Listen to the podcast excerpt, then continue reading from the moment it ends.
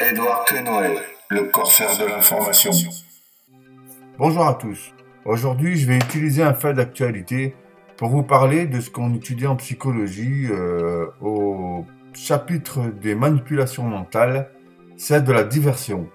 Alors, euh, pour euh, expliquer ce phénomène, je vais prendre ce qui est d'actualité et je suis tombé sur le filonguette.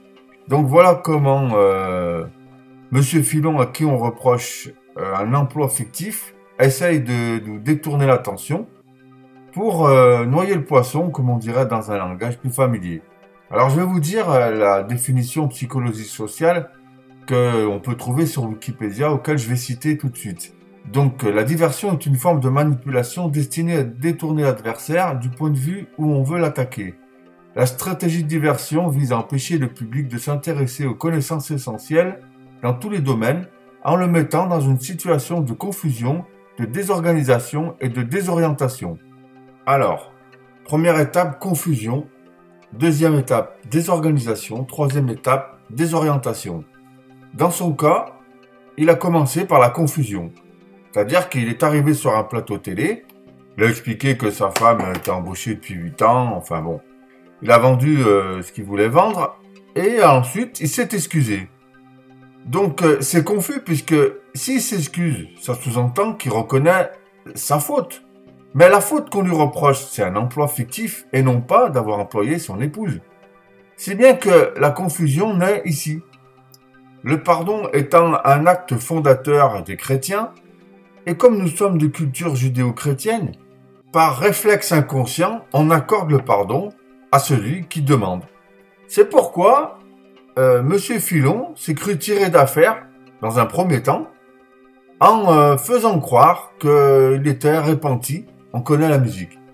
Ça, c'est pour l'étape de la confusion. La deuxième étape, c'est celle de la désorganisation. Alors comment on arrive à être désorganisé?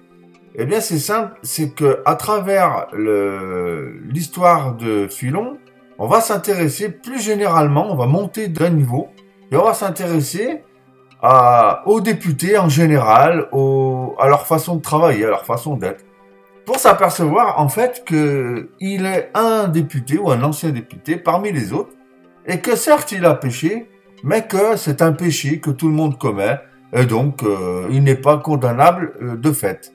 Alors euh, on nous inonde d'informations aussi au sujet de, plein de députés, au sujet de, de lois, au sujet de plein de choses, pour essayer de de le remettre à un niveau plus petit et dire qu'il est un tout petit maillon d'une grosse grosse chaîne.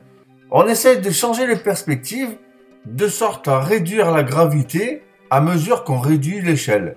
Remarquez que dans la désorganisation, à ce stade, on raisonne toujours comme si la confusion avait fait son effet, c'est-à-dire qu'on raisonne comme si le, le reproche était l'emploi de son épouse et non pas l'emploi fictif c'est pour que soit ancré définitivement dans nos mémoires une fausse information sur lequel le raisonnement, la structure de l'information va s'organiser.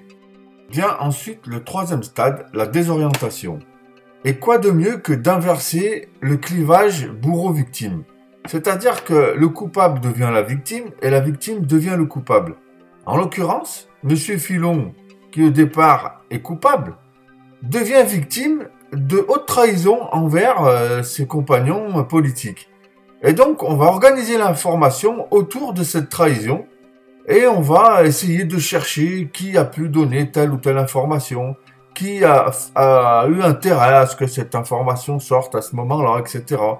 De sorte qu'en fait, on retourne le clivage euh, du départ et que d'un coupable, il devienne la victime pour que naisse la compassion.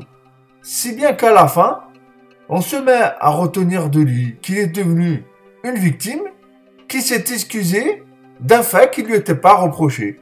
Voilà comment on arrive à faire diversion et qu'il reste en mémoire dans l'inconscient des électeurs que c'est un homme qui a été injustement accusé et qui est quelqu'un plutôt d'intègre pour qui on peut accorder notre confiance afin qu'ils nous représentent dans l'élection présidentielle.